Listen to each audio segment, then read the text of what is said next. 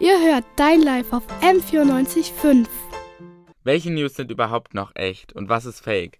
Welchen Quellen kann man überhaupt noch trauen?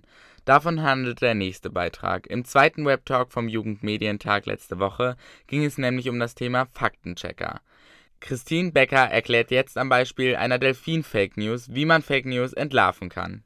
Ein Beispiel aus dem Tierreich, aus dem Tierreich in Italien genau genommen, nämlich dass durch die Corona-Pandemie und den Fakt, dass die Menschen eben nicht mehr äh, rausgehen konnten oder sollten, in Venedig wieder Delfine erschienen sind. Ich habe jetzt euch äh, nur die Bilder mitgebracht und das gibt es auch als Video. Also man sieht den Delfin da auch durchschwimmen. Äh, das vielleicht noch als Hilfestellung. Ist das wahr oder ist das falsch? Stimmt, das ging ziemlich viral, kann ich mich erinnern. Äh, das war doch irgendwann im März, April, glaube ich, habe ich kann genau, ich mich irgendwie erinnern. Ja. Und wenn man sich das Ganze jetzt genauer anschaut, ist natürlich spannend. Ich habe mir jetzt mal zwei Accounts rausgenommen, die das geteilt haben. Was sind das denn für Accounts? Ähm, auf der einen Seite ist es eine, ein, ein großer Klassiksender offensichtlich aus Großbritannien mit sehr vielen Abonnenten und auf der anderen Seite ein ähm, Account, der sich offensichtlich mit ähm, Reisen und, und Essen beschäftigt. Curly Tales heißt der, aber interessanterweise aus Indien okay, jetzt haben wir irgendwie eine Quelle aus UK und eine Quelle aus Indien, die beide sagen, in äh, Venedig sind die Delfine wieder aufgetaucht. Hm, ist jetzt nicht unbedingt die erste und beste Quelle, würde ich jetzt mal sagen. Äh, insofern kann man da äh, durchaus Zweifel haben.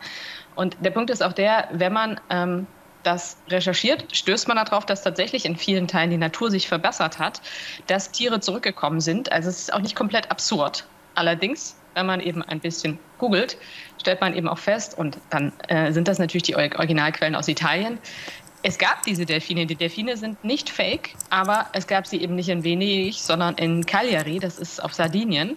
Und ähm, irgendjemand hat äh, gefunden, das sieht ganz hübsch aus, wenn die Delfine aber in Venedig rumschwimmen und hat sie nach Venedig verlegt.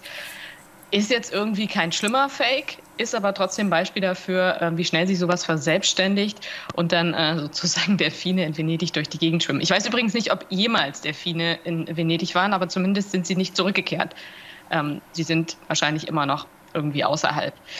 Also es ist insofern ganz spannend. Also ich habe das jetzt sehr verkürzt, aber man findet durch eine Suche relativ schnell ähm, solche ähm, Quellen aus Italien und man findet dann auch schnell die Zuordnung, dass die Delfine eben nicht in Venedig waren.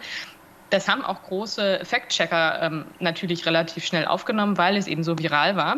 Allerdings, und das ist natürlich eine Wahrheit, die beim Fact-Checking auch immer dazugehört, ähm, waren die Reaktionen auf die naja, Richtigstellung nicht so richtig positiv. Also ich habe nochmal ein Beispiel mitgebracht vom National Geographic. Ähm, die haben einen großen Artikel darüber gemacht und ganz viel böse Post bekommen, weil die Leute gesagt haben, hey, es ist so eine schöne Geschichte gewesen. Das kann doch nie sein, dass ihr uns die jetzt wegnimmt in so einer schwierigen Lage. Corona, alles ist ätzend. Endlich mal was Positives und ihr macht es auch noch kaputt. Also mit Fact-Checking gewinnt man keine Blumen und auch keine Delfine, jetzt mal sehr vereinfacht gesagt.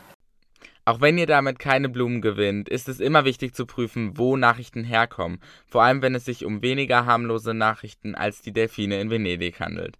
Hier ist jetzt Gangster von Kilani.